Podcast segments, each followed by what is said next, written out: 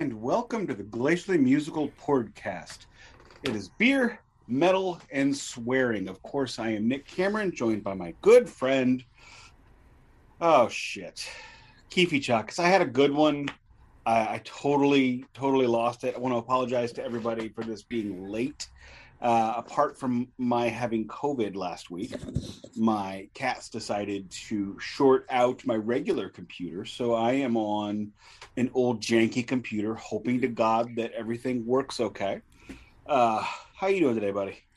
I'm barely functioning, but it's okay. I managed to get out of bed and take a shower and brush the teeth and do all the human things a human being is supposed to do. But like, yeah, I don't know, not not doing too great.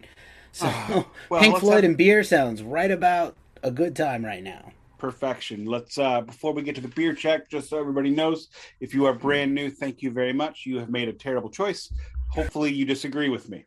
Uh, as this goes, we do beer check, vinyl check, shirt check, news of the day, meat of the matter. Meat of the matter is the third different animal. So I should have called this whole thing uh, I should have called the first episode Animals First Different One. Then the second one, Animals Second Different One. And then the third one, Animals Third Different One. I didn't do that. Anyway, got my magnetic bottle opener because I'm not a peasant. Envy me for my Sierra Nevada Optimum Triple IPA 11%.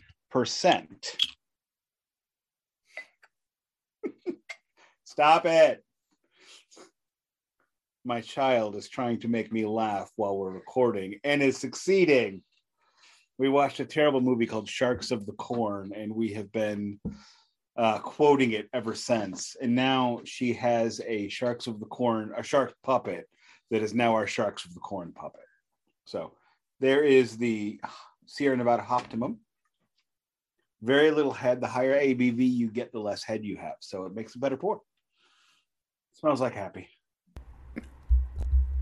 So now I need like a refresh. I need crap. to. Un- I need to understand. I hope that means it's good. I need to understand this Sharks of the Corn movie. Uh huh. I can't move forward until you give us a 10 second synopsis. Imagine Jaws, but instead of the sharks being in the water, they're swimming in the cornfields. Oh my goodness! I mean, it kind of sounds good.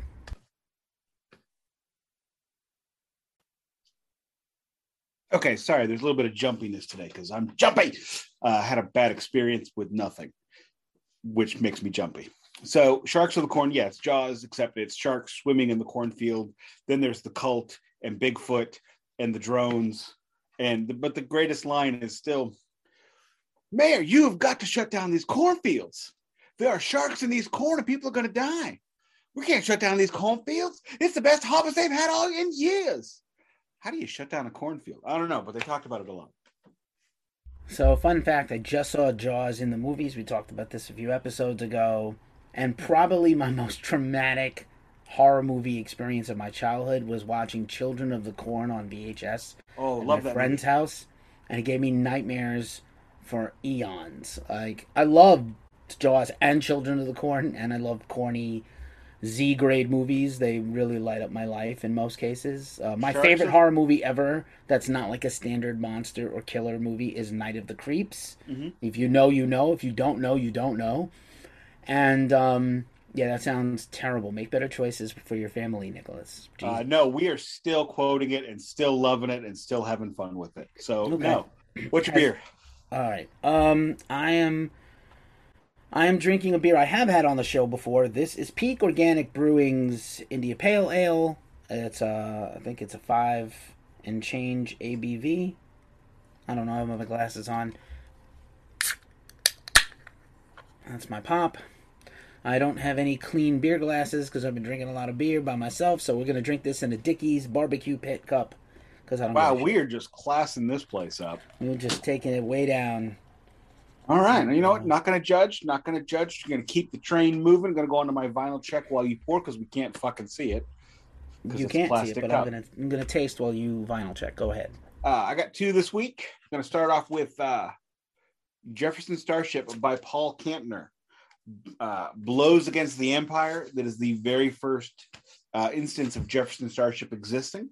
Duncan and I did an episode of the did an episode of the De- Department of Metal, ugh, Department of Metal Antiquities. Easy for you to say. Episode on this one recently, and we both loved it so much that we both bought it on vinyl. So that's that's a big deal, and because variations on a theme are my raison d'etre, because that way I don't got to think of anything else to do. The second vinyl of the week The Sane Asylum by Blind Illusion. Uh, anyone who listened to the Department of Metal Antiquities episode we did on this record knows.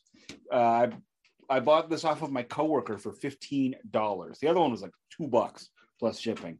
But the Blind Illusion is Les Claypool and Larry Lalonde in a thrash metal band, semi produced theoretically, possibly by Kirk Hammett. They actually re released it recently with uh, Les Claypool turned up. That is right. And then both those guys, uh, Les went on to Pri- uh, Primus, found Primus, and Larry had already, I think, been in Possessed and left. Blind Illusion has a brand new album out that is a banger. They are literally in my backyard here in the Bay Area.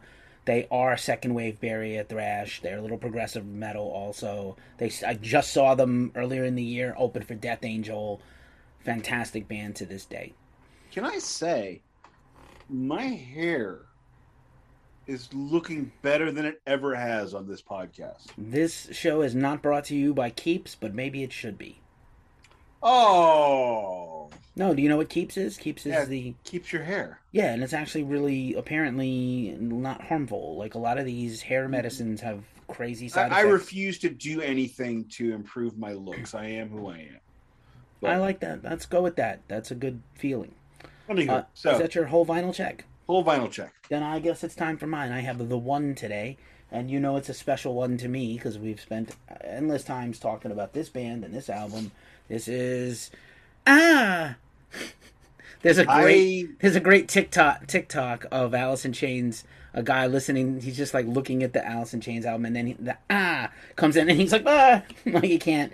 Uh, for podcast listeners who can't see that, I just almost fumbled the album out of my hands. There's no record inside the sleeve, but this is Alice in Chains Dirt. This just celebrated 30 years. Hell, I'm old, but I, I love this album. that in my hand last weekend. This is the double. I got this because the variants all sold out, and I could not afford the giant box set that I desperately want. I bought this from Talked about that at length on Hot on- stuff. on Messenger. hotstuff.se. Hot Stuff is a record chain in Sweden, similar to the Tower Records of Sweden, and they do a lot of cool stuff. They are big enough in the world that they get their own variants on vinyl. I think I got a Ghost variant of Impera from them also. So I'm going to show you the colored vinyl in a second. This I played this CD and tape out, broke the tape, dubbed this onto many things for friends. I love this record to the death. Easily one of my top five records of all time, and I mean of all time. Comes with a really cool insert with the lyrics, just like the CD did. Credits, lyrics. It's very glossy. My lighting and my setup are a little different this week, so apologies. Hopefully, by the next episode, we'll be doing a little bit better. And the very cream yellow colored, which is the accent color of the vinyl, like a creamy yellow with the classic Columbia red label. It So that- looks like uh, a sherbet and vanilla, yes, but mixed together. limoncello or Mhm. maybe a uh, gelato lem- lemon. Um, My yeah, my setup is also different this week, but I feel like my I feel like mine looks better than normal. you look good. I will say, um, I will say that I was a little surprised that that's not the gatefold. I um, it's not a gatefold. It's two vinyls inside a single sleeve, which is I feel unusual. You comment if you think you agree. I have uh, a lot of those. The um, not that it would matter for Alice in Chains that they got a couple of bucks, Mm. especially with that record that sold a squillion copies. But I think it's an extra dollar per copy to go gatefold rather than. Um, but I'm I'm on record. I am just not really a fan of gatefolds. You've said this. You've said this. Here's here's one last thing I'm going to add. I have no other vinyl check today, but just to say that I ordered this from Sweden. This arrived the day the album re-release came out and hit digital and all. so like if a company from Sweden can take a payment from me, process it, ship me this goddamn thing. It's perfect, not a dent or a scratch, beautifully packaged through customs, whatever the, I whatever I paid in shipping, probably about almost equal to the to the cost of the Oh, record to ship from a good Europe. twenty bucks minimum. Yeah, yeah. I think it was closer to 30 plus, but it was to me worth it because these variants were selling out and I couldn't get one anywhere else that I wanted and I didn't just want the 180, I wanted the cute. I The like one the is what, what I had in my hand, I presume. and I got it on time. So I, I- I understand there's there's global delays because of the everything and the, all the things. Like if if this company in Sweden can get this record into my hands the day it comes out, everybody else in America and Canada do better.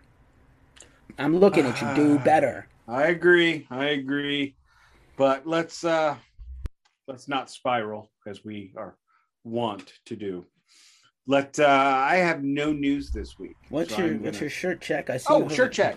I am wearing just an old timey Metallica shirt. It's just uh, the old timey logo on a uh, nothing, nothing interesting. It's just uh, actually this is what I put on to wear underneath my shirt at work today. So Interesting. And I am wearing my Selena shirt because Selena, the movie, has come back to streaming, and um, I think that had to do with the lawsuit between the family and the late and the ex-husband. But uh, anything for Selena. We love Selena. speaking of streaming, Clerks Three is now on streaming. So next week, well, week after, not this week, but next week, we're gonna I'm gonna talk about it because I got Okay. things to say. I have many things to say. Um, bring a box of tissues if you haven't Oh, watched shit. this already, especially if you're a middle-aged white guy. Um, I needed all. I needed. I literally needed hugs after the movie. I did too. I was sad I went alone. I wish I had gone with a friend. I But, thankfully um, went with a friend and got hugs, but Okay. uh, that is not normal from a Kevin Smith movie is to need hugs. Yeah. Uh, Um, any other news items? no, I- I, I, I got nothing this week. I, I looked and saw nothing worth worth uh, me. Here, here's a fun thing. Maybe this is a thing you and I should look into doing. Uh, I don't. I heard. I heard a rumor that maybe Nick Mason is going to add extra dates next year to North America and come back here. Uh, both of us have missed out. Um, Big time. but um, apparently today uh, was the announce. I know it happened because I posted it on Ghost Cult. was the announcement of the Decibel Metal and Beer Festival in Philadelphia, a city you like. So maybe, just maybe, we might. Maybe we can go to the festival. When is Maybe. it? It's in April usually. I don't know if that's a busy time of the year for you. I was hoping to be out of the country in April, but who knows? It is I- not. Let me. My life is upside down. It's just a thought. I, you have to look at the lineup, make sure it's for you. It's I'm called not- headlined by Suicidal Tendencies and Black Dahlia Murder, a new version of Black Dahlia Murder without Hmm. Oh, yeah. Trevor. Uh, Incantation and I Hate God will be there playing special albums. Suicidal will play the first Suicidal album and the hits. Um, Black Dahlia Murder is just going to play. That in and of itself is a triumph. And a bunch of other pretty cool modern death metal bands. And I'm going to call that a definite hard Ma- maybe. Maybe. Hard. Uh, maybe. I mean, and if not that one, they're doing one in Denver in December. There'll be another Ooh. one next year somewhere else. They usually have at least two a year. Maybe it's a future plan where we hit one of these and then we maybe live podcast at the festival or at the hotel room or something. If we cannot do next year, maybe the year I after. can guarantee you 2024, Oh. Providing I'm still alive. How do I sound? Am I am I reverb? Sound good. You sound very good. Very tight. No worries. Uh, NHL season kicked off. Rangers are two and one as of this uh, video. Wait, you've already played three games? Rangers have played three games. We've only played two. one. Yep, I know. We're gonna play another weird. one in two days. It's a weird schedule. Uh, I did go real quick on the hockey front. Uh, watched a couple of uh, Federal Prospects Hockey League games, which are just as Mickey Mouse and ticky tack as you would expect for a league on YouTube. Uh, spectacular fun, though. Great fun. Uh, we also went to Lindenwood University's first ever home men's Division One hockey game against the Air Force. They started. They went down six to two in the second and came back to win it seven to six. Woo-hoo! So there are probably some enthusiasm bombs from the coach of the Air Force uh, after that game. That is a lot of scoring. Um, I'm I'm surprised at that amount of scoring. Um, It was a fun day. It was, uh, like I said, very first one. The arena they play in holds 25. There were 21, 2,200 people there, including a student section that I think had been pre gaming for four days leading up to it. So loud as shit. So much fun. Great. I love to hear it. Uh, as we are speaking, I was hoping to get in the first couple of innings of the Yankees game five against the Cleveland Guardians, but they are in a rain delay. So, So let's get moving. So that way, when the rain's over, you can watch it. yeah, or listen. I don't really have a TV. I do Oh, fair enough. streaming for everything. Um, Hear you. So, any you got any news you want to want to drop? Or I are we don't, gonna? Just... I don't really think so. Decibel Metal and Beer Festival, uh, Right. and all that jazz, and uh, I, I mean, I don't think we care about Blink One Eighty Two reuniting, but I think it's actually good for music and very Yeah, fun yeah. and funny. And between like Paramore and Blink One Eighty Two, all the elder emos are like ha- happier than they rightfully should be, but they are good. And Fuck 'em all. Ouch! I did see. I'm sorry. No, I, it's good they're coming back because they'll, Yeah. they'll bring younger bands with them. And that's yeah. what I, they are. That Turnstile is opening for Blink 182 on a national U.S. tour. That's insane. Those guys are deep rooted hardcore guys in a in a semi popular band. Um, I will two more minor topics while we're at it in terms of movies because we talked about Clerks. I saw Halloween Ends and I liked it. A lot of people do not seem to like it, but I don't think they knew what album you know what just like what album people are getting. They don't know what movie they think they're going to and I liked it. And the soundtrack is magical. And speaking of soundtracks, we probably should do a whole series or chaser on John Carpenter and his son Cody because they are still making banger horror movie soundtracks. They just did the Firestarter one. Now Halloween, of course, because he's also producing the movie, uh, as well as appearances on the soundtrack from Dead Kennedys, Blue Oyster Cult, and Boy Harsher, which is a band you have heard me talk about this year, with a fantastic two new albums, and now an appearance on the Halloween soundtrack. And one other movie I saw is the documentary I urge everyone to see, especially with what's going on in the world. Uh, Sirens, the movie about the Lebanese metal band Slave to Sirens, crossing, ac- uh, you know, cutting across a lot of social, political issues, gender issues, young adult issues, millennial and younger issues in the world. And um, yeah, this documentary is marvelous. It did take place over the course of that horrible explosion in Lebanon in August of 2020, while the world was also going through a pandemic. The heart of the pandemic. So, just I cannot recommend this movie enough. Easily one of my top three music documentaries for the year. And that's my I- news. I apologize, but but I'm just gonna. I said I was I was done, but I one thing I should mention, and I only learned this after I contracted COVID for the second time, which kicked my ass this time. I might add, if you've listened to the Tori Amos episode of the Department of Metal Antiquities, you heard my because I went listened to that and went ugh. Uh, we are now approved for a third booster. I didn't know, so I and I still haven't scheduled mine because I'm a fucking idiot. Schedule your boosters. We are heading into flu season, and your booster cannot hurt. I'm not a big fan of the flu shot, but having had COVID now earlier this year in the summer, I don't want it again. Uh, boosters Same. coming. Boosters coming soon. I'm just trying to figure out my schedule, and it's been hard for me to get out of bed daily. So I got to figure out. Adult, got to figure out grown up shit also. Anywho, uh, all that being said and done, that is the first half of the show. Phew, all done. Take us away, Maestro, for the final chapter in the Pink Floyd saga for animals. Okay. Well, I'm gonna say, and th- this is Nik talking. You know, your your uncle, your uncle, Daddy Nik. Uh, sorry, I watched a really creepy ass documentary called "Stay Sweet." Don't watch it. Anyway, um, I am gonna say that we are now discussing, quite frankly, the last moment of Pink Floyd.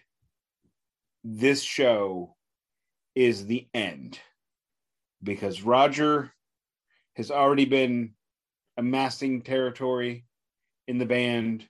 And at this after this show he completely takes it you know and he had significant writing credits on this album the previous album the, the preceding album of that one However, I think I would make the case that Roger claims he wrote The Wall and is The Wall and is Pink Floyd. As you've said, he is Pink in his mind. So this is, and the, there is no legitimate Wall tour.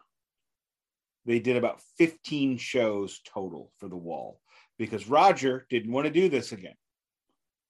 You know, and, and I love Roger and I love what he's done, but holy shit, this series has really been rough for me because it's harder and harder for me to stand Roger Waters when we really get our feet into this and it's it's icky and slimy and we're not even doing the real nest. Excuse me that that wow. 11% it hits you it, it hits. So, and i'm going through it let me let me jump in and say again Hit. like we've we've made a very strenuous point to say that we don't co-sign Rogers' personal current politics that are nasty and horrible. Uh, imagine being a Bob Dylan fan. Like I know Bob Dylan is one of the most important songwriters in history. He's an incredible lyricist, similar to Roger, a hero of Rogers. Actually, explains a lot about Roger. Um, see, some people will tell you about how great a singer Bob Dylan is. He's absolutely not a great singer. He never was. He never. People could. on the drugs. Well, just people who want to buy the myth about his greatness. Now, I think Bob Dylan is an incredible songwriter. And... Look, I love John Lee Hooker, but you're not going to hear me say he can sing. Yeah, yeah. Um, and if you're listening to John Lee Hooker and it's for the singing, other than the greatness of the songs, I'm curious. But um, I question every I question every one of your choices. But and also, interestingly enough, Jimi Hendrix was not a great singer in his lifetime, and then you get to hear things like blues and some of these compilation records, and you hear him live, and he sounds much better than on these records. It's just like where did he put his focus? Writing and producing and make and recording, and well, he not, reco- and they did the vocals in an hour. Well, he recorded his vocals while he was playing, typically. Even. Sometimes, yeah. Plus, he was overdubbing everybody else's parts, including, especially Noel Redding's bass. So, anyway, I'm making a point. What is the point, Keefe? The point is, like, you know, these Roger songs and albums are mean. They still have meaning. It doesn't invalidate those feelings, those attachments we have to those records. It just makes it hard. Imagine being a Bob Dylan fan for 50 years and thinking this guy was God, and then you find out he's he's a slimeball. He's been, you know, over sexually aggressive at every step of his career and in multiple, like, lawsuit cases against him for harassment and worse. It would stain the guy for you. It make it would make it hard for you. So like, it's like know, he would be if if you were a hardcore conservative with conservative values who is really serious about the family unit. Then you find out that he uh, amused his wife, paid for an abortion, and uh, ran out on five kids. Are we talking about Lauren Boebert's dad? Anyway. No, uh, Herschel Walker. Oh, fuck that guy. Um, oh, yeah, fuck him. Formerly of the New York Giants. Fuck him. Oh, yeah. Uh, in every way possible. But, you know, in mm-hmm. Georgia, you might be, if you're like touchdown Jesus in Georgia, you know, they might just see right past that. Um, anywho, sorry. Anywho. So I will hand it back to you just to say that, again, there's a lot of yeah. people out there who, who have identified their whole lives with artists who are now coming things are coming to light about them letting us down. It's yeah, a hard to, it's a hard relationship. To be clear, um, when I say I stand Roger, I, I'm talking about what he has done on record, and regardless of where he moves and and what stupidity he sticks his face in now, uh, I still relate to animals on a visceral, emotional, philosophical level.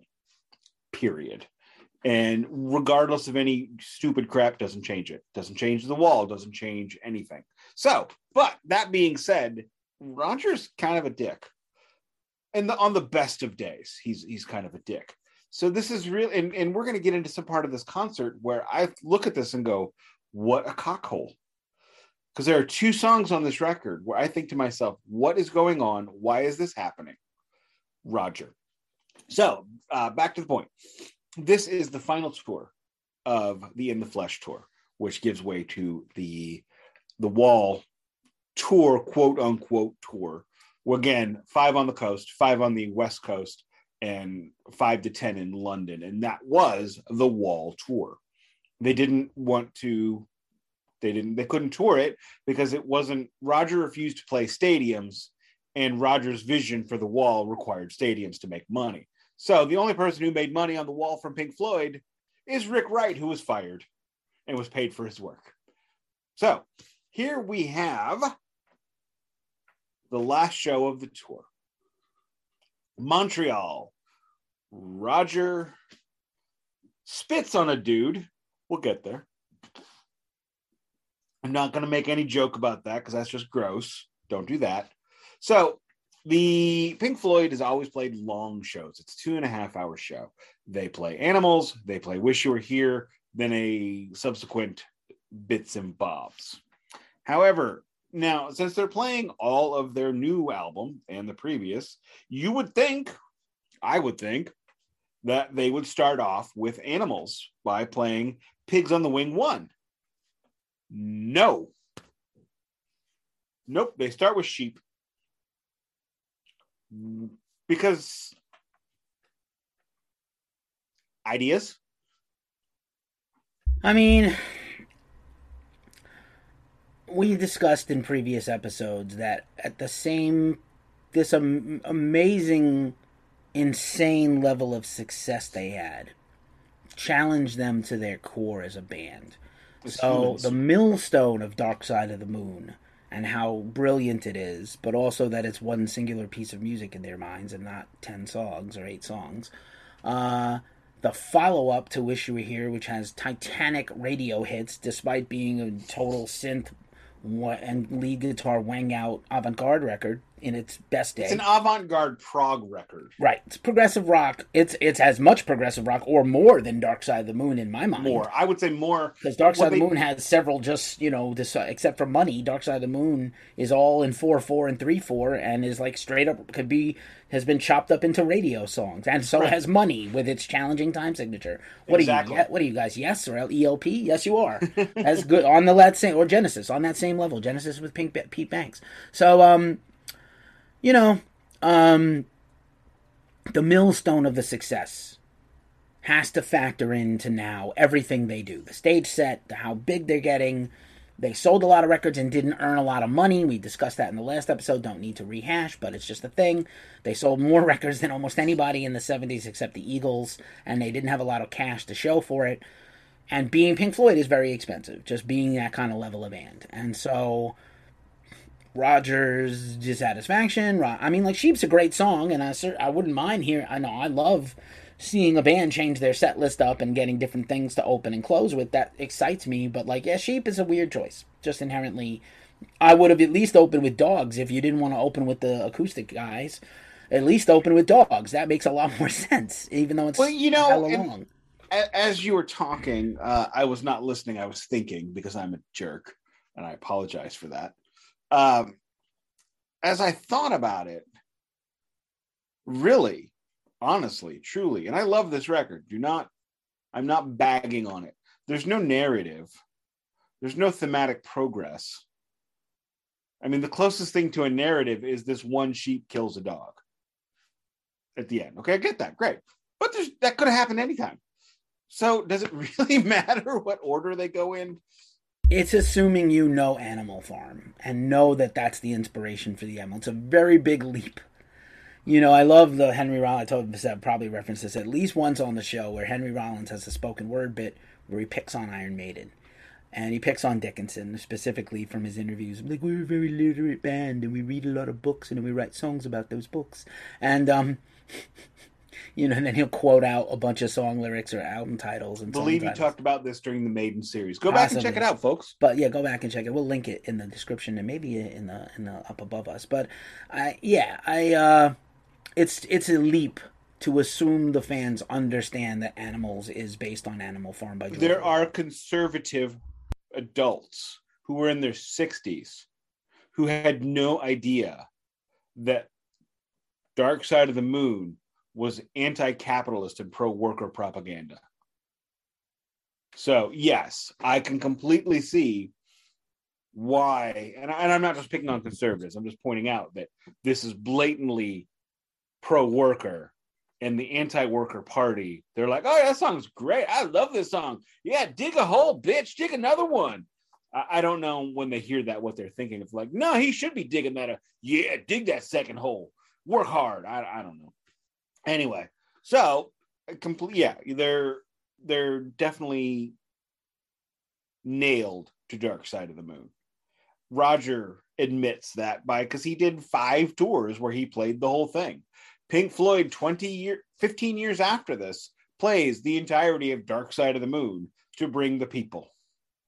And Roger's not there. Another one of Roger's creations. 60% Roger. We'll call it 60. He wrote all the lyrics. If you wrote 10% of the music, that's 60%. Anyway, so they they know where they're at on that. So I th- then this tour they're playing stadiums. The the show we're discussing is in Montreal's Olympic Stadium or something they say in French, which is not that. Stade former home of the Montreal Expos. No, the greatest Mont- the greatest French Canadian baseball team of all time. Just gonna say that the first time I ever heard "Oh Canada" was uh, Cardinals and Expos in 1986. Uh, and they sang it in French, completely in French. Gotta love that. They did not know that you're only not supposed to do that. You're only supposed to sing half of it in French, but whatever. St. Louis, Midwest, Midwest in the 80s. We didn't care about people that spoke funny talk back then. So, and that would definitely qualify as to, anyway. I'm kidding. I love the French people, and this I everybody knows. Everybody knows. So, so they, they they bust out sheep. Great rendition of sheep, raw, dirty, gritty, love it. And then what do we do? Fucking Pigs in the Wing Part One, you motherfucker. You now you're messing with me. Now you're just seeing what I can what you can do. Okay, great. So then where do we go? Well, flip the record back over. Let's get the dogs now. All right. Well, we started side two. Then we're going to flip back over to side one, play side one.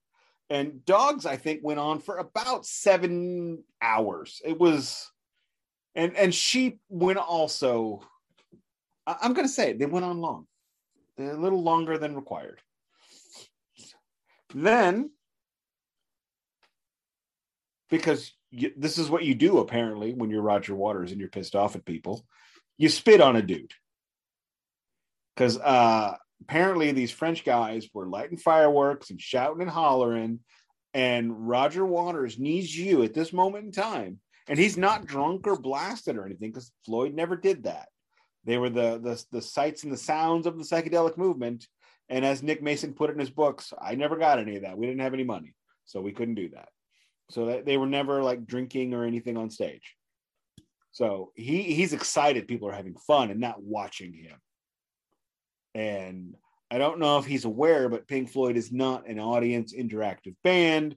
You're never going to see the whichever person is singing holding his hands above his head, clapping, stomping his feet, going, "Come on, sing along." No. Uh, so he says, "I'm trying to fucking sing a song here. Quit lighting off fucking fireworks." Some people want to hear the song. Right there, damning with faint praise for yourself. Some people want it, not everybody, but some people want to hear him sing and and he's like, if you don't, if you want to sing along and make a crowd or set off fireworks, get out and go to the get a pint. Fuck you. And I'm like, whoa, whoa, whoa. Now I can't even sing. You motherfucker. I think it's fair to say we're not we're it's it's easy to gloss over that Roger just behaves badly, but I think like this is endemic again, the millstone of the success the disjointed nature of the band is starting to fracture. We discussed it during the making of Animals. Is starting to get the even before that, we're starting to get the hints of things. Roger asserts his control, and rightly so. These albums are a, a miracle of music making and writing. And the other, he feels disconnected from the band. He feels disconnected from the audience instead of like a Peter Gabriel who feels completely in sync with the audience no matter what the scenario. So, like, just to make a comparison of a similar lyricist genius and songwriting genius frontman. Um, you know, so he's feeling pretty pretty bad. He's not happy, and it's the end of this grueling tour. They probably don't have a lot of money to show for it, although touring is where they made any of their money. And when he's not, it's not just a grueling tour and all that, but he hates this kind of tour. He does not. He feels like this misrepresents the music, and it's getting too stupid, and he doesn't like it. And I don't know if this is true or not. I've read accounts that he also peed off the stage. Not necessarily onto anyone, but he peed literally zip and whipped it out and Little Roger came out and wetted the area off the off the stage. Like this has been uh, not corroborated, but perhaps an account. I, I don't know if it's true. It'd be pretty certainly be like some kind of lascivious lewd behavior in buttoned up French Canadian. Not in 1977. Um, if I could just, you know, quote Jason Lee from Mallrats, Christ, man, there are some things you just don't talk about in public. And I'm gonna say Roger taking a whiz off the stage qualifies because I don't even, I, I, can't picture Roger as a young man. You know, for me, Roger is always the 75 year old dude. They're all about thirty something at this point on this tour, no? Yeah, oh yeah, yeah, yeah. I mean, they're still young gentlemen, That kid is on me- the escalator again. right? But to me, I still see old man Roger, and you know, wrinkled little. I know. Oh, I mean, Little Raj. Um, I mean, I don't know if this is true or not. I, I'm just saying, like he's I don't pretty. even want to think about it. He's feeling mentally Yes, beat up by being a rock star. I understand, like you bastard. Like, how could you? You're so lucky. well, you know, nobody really knows what it's like till you get there, and it's a hard life. Imagine being away. You know, your house. My house is my home. It's my my my. It's my everything.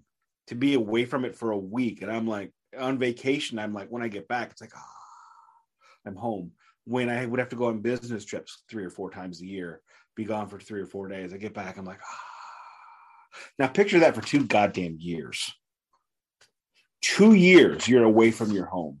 You've got to hire people to take care of it. You've got to get house sitters. You've got to get all this, wondering about your home. And then in the 70s, when there's no cell phones, long distance, so you're probably paying $300, $400 a month just calling your house sitter, just checking in with your family, or serving your wife divorce papers if you're Roger. Yeah, I mean, Roger's getting divorced. Gilmour gets divorced right after this, before the Wall and before his solo album in '78. Like, this is on not good. Not Right, a whole lot of not good going on with all these guys. Yeah, I mean, it, they're they're they're burnt they're burnt out. They're they see themselves as genuine artists, not pop stars, but they're doing pop star tours. And you know, I'm not gonna I'm not gonna fault them for being burnt out, shagged out, and ready to go the fuck home. And that's where they were. So, moving on, we played dogs again. Another bit much on the dogs. After dogs, well, let's go ahead and finish this bitch and play Pigs in the Wing Part 2. Okay. I don't know why we're jumbling this all together, but did you notice anything interesting about this version? Did we hear Pigs three different ones? I don't remember if you. No, we haven't. We're, we're not there yet. Okay, okay. We'll get No, I don't. I don't. Snowy played his solo. No shit. So there's a guitar solo in this one, which originally Dave played it. Uh, it was erased by mistake by Roger, so they say. Uh, so Snowy ended up playing it, and it was only released on the eight-track version of this album. If you're me, I probably would have put that on the 2018 remix because you got it. And whatever. So they didn't do it. Now we get to Pigs three different ones. And it's not it's not the worst part of the record. We're headed there. Or Is is this a record? Is this Concert, a record you can buy? I'm sure there's a bootleg. I have a of bootleg of a different concert from that tour on vinyl that's like beautifully made and remastered, mm-hmm. probably by. I know I shouldn't be buying bootleg things, but it came up. It came up. Look, if you like, have everything Pink Floyd ever did already anyway, you can buy bootlegs. I think so. Because then, Um, you know, at that point in time, they're just not serving the market, and it's their fault. They made That's true. do it. Continue with the set list. Let's let's plow through this thing. Okay, next we uh so they finish off animals. Now they take a break. Gotta have a breather. Now we come back to play all the hits from Wish from Wish You Were Here and all the rest of it too. So have you ever thought to yourself, man, what would happen to Shine On You Crazy Diamond if Roger sang it? Now you can find out. It did not take me long to realize holy fuck, no. David is right there. He sang it on the record. Does he hate you? What's going on? Now, for Wish You Were Here, they play the thing front to back, which probably what they should have done for animals, but they didn't. Uh, no, actually, no, I take that back. I completely no, no. I'm sorry, I take that back. because next is Welcome to the Machine, followed by Have a Cigar, followed by Wish You Were Here, followed by Shine On You Crazy Diamond Part Two. I know they have like other numbers, but no, it's one and two because it's, it's only two. So then we have an encore. And finally, those drunk French fuckers in the front get their day because they come out and they play Money. Money is probably, sorry, I, I'm leaking today. Money is probably the most popular Pink Floyd song in the entire catalog that is not named Another Brick in the Wall Part 2 and it's my wife's favorite version of Pink Pink Floyd song. She's not really a fan. Uh, you know, it's it's a cool song. It's a great bass riff. There are not many, and I hate this word. Everybody knows I hate this word. There are not many iconic bass riffs from the '70s. This is probably number one. This is an amazing moment in the musicianship of Roger Waters. We don't talk about that very much. Roger is it's like Banky and Holden, right? Holden draws it, Banky inks it, and then and then Banky colors it. You know, it takes you know you got the one guy making the outline and the other guy fleshing it out. Your That's... mother's a tracer. I'll trace a chalk mark around your, your dead, dead body. fucking body. Love that movie. No, I want the guy that draws Blunt Man and Chronic to. No, no, I don't want you to sign it. I want the guy that draws Blunt Man and Chronic. he just traces. Oh yeah. Oh, so you're a tracer? Oh yeah. So l- I kind of need a Mallrats too now. Well, let me ask you a question. What if you or chasing Amy too? If sorry. you got a, if you got this artwork and then you draw the exact same artwork right on top, right around, what would you call, right on top, what would you call that? I don't know, I don't man. It's a tracer. it's a tracer.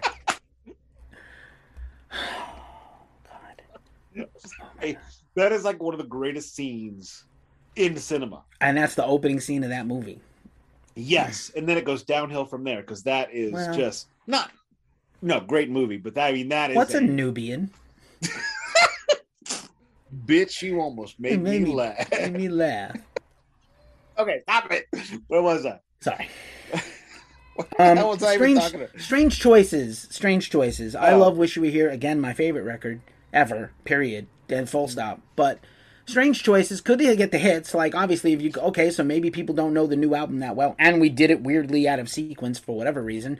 Let's now play a bunch of hit songs that people love. No brainer. Also out of sequence. Yeah, but like at that point, those I records mean, are hard to do. Like.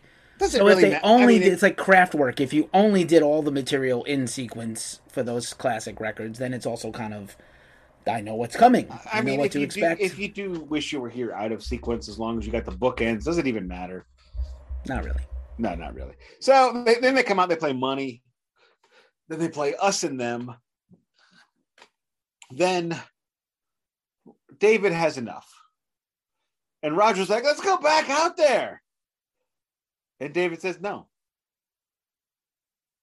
Well, Roger will not be told what to do. So he brings everybody back out but David.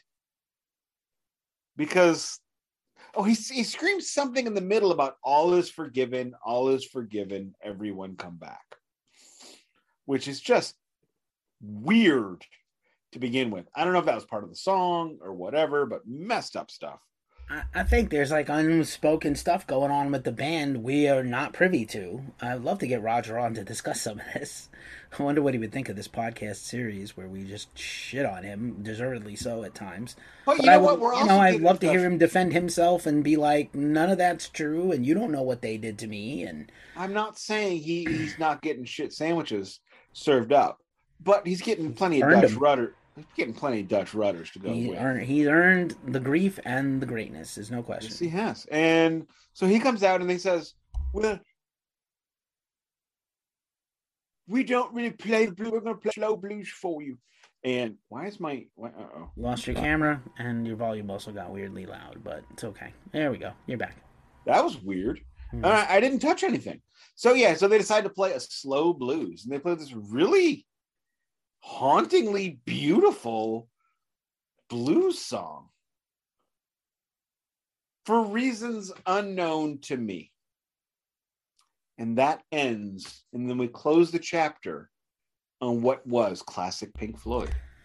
Yeah, I mean, I don't, I don't know if that's fair because the Wall is clearly The uh, it's the not Pink Floyd the way it was for the classic Right. era, but like it's still Pink Floyd. The Wall is still Pink Floyd, even if it's all. And, no, I completely agree. But this was the end of the classic run. This is this is kind of funny. So you know, I did um in my band heyday, I did quite a lot of session stuff. Not that I'm so great, but just friends of mine needed bass on some of their stuff, and I would go play. And sometimes I didn't enjoy the music, but I was you know a soldier, and I wanted to help my friends out and maybe make some money. And whenever there was a lull in the studio or we were taking too long on something that was uninspiring to me, I do Roadhouse on the bass, just like every time. That's my on board riff. And finally, somebody picked up on it. It was like, you son of a bitch, you telegraph every time you've had enough of something and you bump, bump, bump, bump, bump, bump, bump, bump, bump. And I'm like, that's to keep me from leaving. Like, you may not like that. That's to keep me from walking out because whatever this is sucks. And I hate, you know, I got to be real.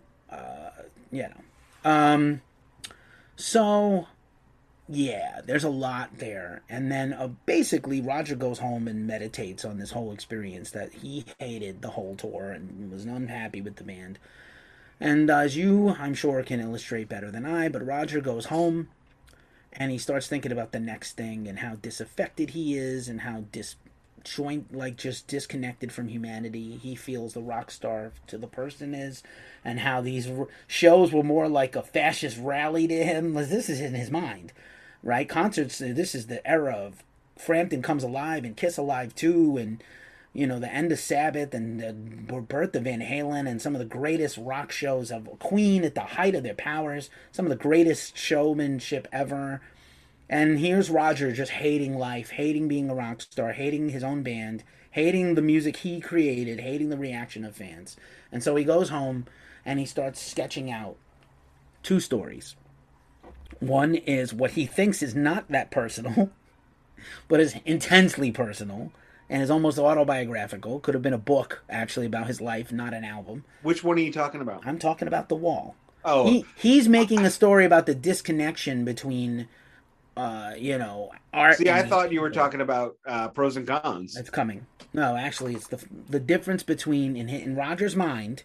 He writes two stories. He present. He writes a bunch of songs. He writes a bunch of lyrics, and he feels like one is very personal and only about him, and another one is a broader, you know, a broader missive about humanity. And the broader one, the band is like, this is way insane and too personal, but I got to admit, these songs are pretty great but uh, have great bones. I don't know about the you know we got to work on them, but like this is very seems extremely personal and forward, and even you know gonna maybe anger our fans. That's the wall, and the second record is sort of half a mix of what becomes the final cut, the songs that are not associated with the wall soundtrack. And pros and cons, and so the band is asked to choose which of these would you rather do? Which would you rather? Would you rather your fingers all talk, ta turn to sausages, or would you rather explode like the sun, like a like a, a red dwarf? So like they picked the wall, which was the less personal of the two things offered. I feel like the wall is the most personal Rogers album, and Animals was the least personal. No, it's pros and I, I say it's pros and cons. I think We have about 15 minutes, and this is going to be a great conversation that we can do for 10. all right. See, the wall was the past, and pros and cons was the future. They act no, I take it back. They're equally as personal because in pros and cons, he is contemplating the greener grass. In the wall, he is contemplating the yellow grass that he's already walked past. And I don't think he re I don't know that he realized what he was doing. And but you know, let's I'm sorry, let's stick with the wall and the, the beginnings of the wall. It this is, you know, and the reason why I say this concert is where we close the book on classic Floyd. When Pink Floyd reforms on tour next, the classic lineup is broken up. Before the album is even finished, the classic lineup is broken up. Roger has assumed, I mean, they let Roger fire Rick. That is not a band. That is a dictatorship.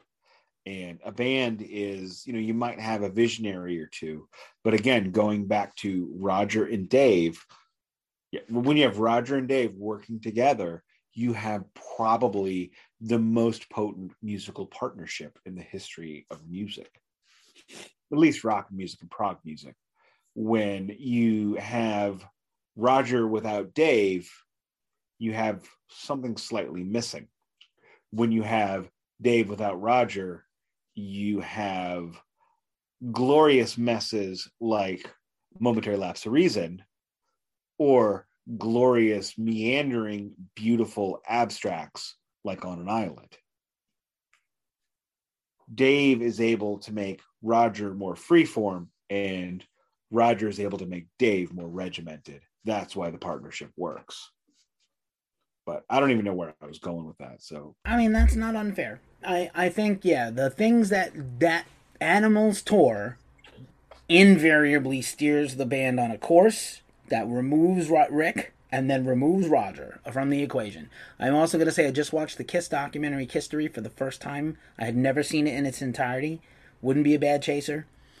And Agreed. Agreed. Bob Ezrin is a psycho. He's oh, yeah. a psychopath. Oh, yeah. He is a, he's a genius and a great composer himself and an incredible arranger and all these things. He might be like the American George Martin. I know that's high praise. But uh dude is wild. He's wilding out with his big dick swinging energy, telling artists the fuck to do. I'm sure that's why Cooper worked on and off with him and couldn't stay with him. I'm sure it's why they're Kiss still together. Regre- Kiss regretted regretted going back to him. Apparently. Three times. Three yeah, times they used him. He's a great producer, though. Like if you don't know how to uh, enunciate your musical ideas, he's the guy. But at the same time, yeah, I can only imagine the shit that he stirred between Roger and, and Dave, and that's why you got what you got with the, you know, in my opinion, the, you know, I much more trust. I think also they were all very close, too close to everything. So on top of all these other complications, interpersonal and otherwise, Ezrin is a guy, maybe he doesn't, they're all too close to it, and Ezrin's not the right guy probably to, you know, maybe Ez- help that. Ezrin was the right guy for Roger. Now, hear me Not out for David. This. Correct. Which is you know, why David fought about those mixes, and I'm glad he won. Just going to point out that uh, Roger, that David, not David, I'm sorry, Ace also hated Bob Ezrin. Although David goes back to Bob Ezrin later, which I don't understand. But Bob Ezrin is very much about the songwriter. You know, whoever is writing the songs is going to get the preening and the petting and the scritches from Bob Ezrin. The background characters are going to get, you know, kidney punched. What are you doing? Why are you doing it wrong? Play this. Like he hummed the solo to Detroit Rock City to Ace, and he said, "Play this." I love the fucking story about how he was like another to Ace is like a two, three take guy max, and Ezrin is like ten takes, fifteen, t- twenty takes, and Ace just didn't come back the next day. Uh, he was like, use one of mine or don't. I'm not coming back to track that song. This is I the same care. guy that holds a little box next to the drummer and taps the beat. You know, this, you know, Bob Ezrin is serious. It's it's like Bob Rock. Bob Rock and Bob Ezrin both have the one thing that makes a producer a super producer rather than a glorified engineer. I love Eddie Kramer. Love him to death. But you know what? If I got Ezrin, Rock, or Kramer uh, in a room going, we want your, we want to be, we want to do your record. The first guy I'm kicking out is Eddie Kramer. I don't know. It's hard for me because I the impact producer, that Eddie Kramer made on other bands, no, like Billy Joel's records, and the market and improvement and production of those records. He is an amazing, amazing engineer. He is the greatest soundsmith in the world. great ears. However, he is not a songcraft. No, he's not. He's not a writer by himself. He's an, he's a bored guy. That's absolutely you, true. You take Rock and Ezrin, and they take your song and go, "Yeah, your song's about a six and a half and a seven. Do X, Y, and Z." That's not unfair. And you you're going to sell two million copies of that single. Yeah. So that's. but you have got if you work with these guys, you've got to be able to look have have someone look you in the face and go, "Oh." That's what you want to put on the record? Are you sure? Most bands can't handle that. Correct. So Most bands cannot. correct, correct. So that's what we've got. Is we got Yeah. anyway. Uh, it, is is it is Animal still a great record? Is the 2018 remix finally out and Yeah, wonderful? Fantastic. Like let's, let's, end on a uh, positive. let's yeah, let's tie this up a little bit so that we don't ramble about nonsense. Uh, to que- to ask your first question, is Animal still a great record? Yes, it is still absolutely amazing, exceedingly powerful, and it's it's a lot. I love prog, you know, I love metal, and if you love metal, you kind of have to love prog a little bit. Iron Maiden, looking at you, Metallica, Megadeth, all you guys. That's not Slayer or Anthrax, but to be really great at prog. I mean, how many prog players, prog bands, do they have a seven minute instrumental section and you're sweating and you're, you know, you're getting the feels from that? Yes, can't do that. Kansas can't do that. Rush, love your Rush, but you can't do that for me. You get into dogs, you get into sheep, and that And gets me. fighting words, bro. Like it's Look, it's it's this is opinion. This is not fact. This is not criticism. This is emotion. This is subject, not objective. So, when the fact that Pink Floyd can do that on animals, once you get the message, if you're me, that message is powerful and it gets into your DNA. It is almost as powerful for me as the wall. The wall, as has been described many times in this pod, on the Glacier Musical Podcast, the wall is my Pink Floyd. That is my entry point. That is my what I can associate with the most because when I got into it, it was all about how do I personally associate with the song, and that was what made me love something. Now it's not that way. Now it's all about narrative, whatever. But still, now to answer your second question, is 2018 remix amazing? Is it good? Is it worthwhile? When I heard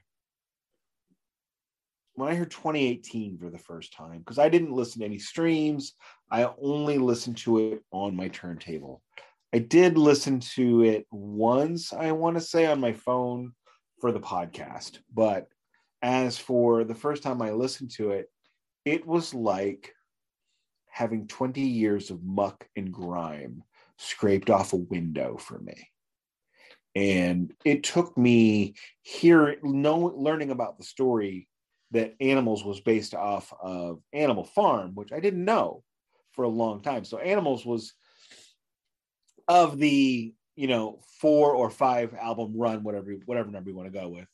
That was the one that was the hardest for me to get into. I could get into Final Cut easier than Animals. Then I heard, then I found out the the inspiration and the storyline. It's like, yes, okay, this has clicked. However, had I heard this version of Animals the first time, I wouldn't have needed to know the story. It would have clicked because it is so much cleaner, so much fresher. It's a better mix. Everything is, you know, Rick's keyboards are not muddied. I'm sorry, did I say Rick? Rick's keyboards are clear and powerful. Nick's drums are not down. It's like everything was subdued.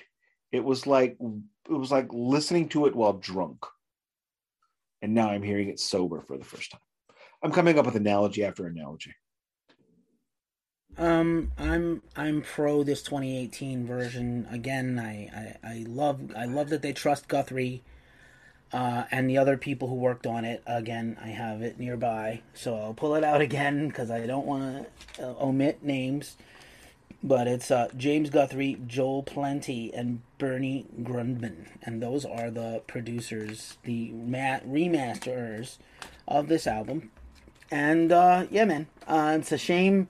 Probably the process of making this one, and the again the continued ire between David and Roger means we probably won't get any more Pink Floyd remasters. They have already remastered everything multiple times and remixed sometimes. And um, All right, we have five minutes. yeah, yeah. I have nothing much more to add to this except to say that you know this is a great record. I also had much a much stronger childhood and young adult. Even though politically this album is like my mecca, Like literally, I'm the hardest Marxist to ever come out of the ghetto, and like I love Animal Farm and Orwell and 1984 and all that shit. So to me, this record's incredible, and it gets better and better with time. And as I get older, it means more to me. And again, I Agreed, love I love the wall. When I played in my Pink Floyd tribute band, we only did we barely did animals. We did dogs in our very last show. I don't think I have a recording of it. We did like 13 minutes of dogs. Is about all we could put together as a band. I you know what it would have been great for me at Live Eight if they had just fucking played dogs. Would have made sense. I mean, like it surely fit the event. Um, Like- I, I just think you know that whole thing. Anything. I mean, there was no way in hell that was ever. Gonna They were not going to give them an hour, and so they got 20. No, I mean, if they had just come out and said we're Pink Floyd and then played dogs. Yeah, well. Roger might have liked that, but you know the uh, Dave co-wrote it. Dave one of Dave's they songs. needed the audience. Well, I I mean know, Roger's I words. They needed the they need it was they needed the hits. I did not need Roger singing David's songs, and even da- I just mistakenly was sent a you know like the algorithm of oh you're checking out a lot of Pink Floyd. Would you like Roger Waters? Wish you were here live. I have many regrets. And even when There's the something whole, that should never happen. well, no, it's fine. It's his song, and and and it's about him. It's about his life. But like also, you know, when the entire arena is singing it, you could just not sing. You could just let them sing the chorus every time, Look. and it would ring out and be magical. But no, he's got to like warble No, he should not ever sing it. It is an, a musical abortion when he sings it. That's because harsh, he- but It's I don't. no, it's it's fair. He has a dude next to him that can do David's parts for the He reason does. of doing David's parts. He's had six dudes that get younger and younger. It's it's like sister wives. Yeah. He's, We're- he's eighty. He's eighty five, and the David Gilmour is twenty two. yeah, And again, seriously, let's watch put a. We can put a pin in it. Well, I- okay, so I'm gonna put a pin in that. So I was gonna ask the question. We have five. Well, I have two minutes left now. Is there? You had made the mention that we're probably not gonna get another one of these. Agreed. Is there one you think we need? Because they've already remastered Dark Side. Now they've remi- uh, and now they've remixed. Uh, they did a remix reimagination of Momentary, which is a greater version and now they've done the remix on Animals, which we I think we both agree is a superior version. unless they were going to let Steven Wilson take a whole run at the Pink Floyd catalog, I don't see the value in redoing the whole thing again. They've done the Syd stuff.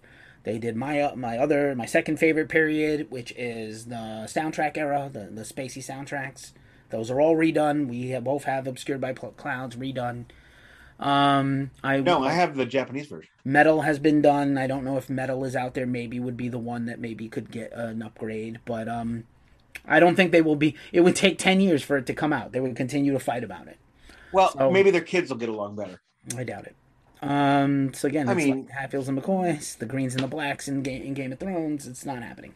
Um, this album's great. Go buy it. It's a it's a buy. It's a stay list. It's a buy for if you're a Floyd fan. If you're a classic rock fan and you haven't heard this album, run, don't walk, and go buy it. I guarantee it. If you don't like it, I'll buy it from you.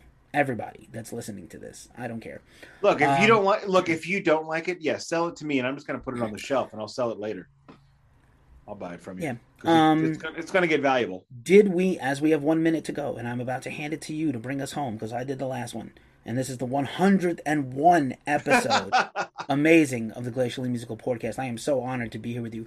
Did we decide to announce our next series or not? no, we have not. Go ahead and announce it. Shall, shall we? And it's uh the nine guys from Iowa, right? It Okay, so the next series is on the first 10 years of Slipknot. And I think it's going to be very interesting. It's not that many records. I think it's a very interesting story. They just put a new record out. We can talk a little bit about the very divisive new record. I have a few of these on vinyl I'm very excited about. And um, I hope I- everybody likes it. There'll be an awesome chaser in between this one and perhaps our Metallica one also. I'm not sure if that one's showing up soon or not. I, don't know. I have uh, I, I acquiesced to Slipknot. I am not a fan. I will g- gladly admit that the first time I saw Slipknot was in 1998 when I was a huge Kiss fan during the reunion era, and I thought, who are these fucking guys wearing makeup and masks? That's stupid. Unironically, I thought this. Hey, I see it now. I see it. Yeah, now. yeah. Um, anywho, but we'll I save it all for that series. Willing And, to give uh, Slipknot a coming within a week or two, I depending on when this goes up. I'm not sure. We'll talk about it in a second, but uh, off air. But gonna, um, give, gonna give Slipknot a complete uh, objective view.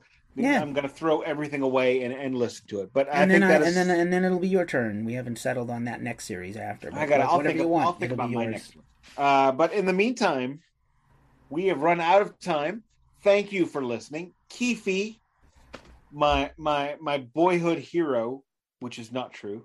My good friend, my West Coast Wesleyan, also not true, which makes no sense. My good friend Keefe, who has joined me for a shit ton of these episodes and is still sticking with it.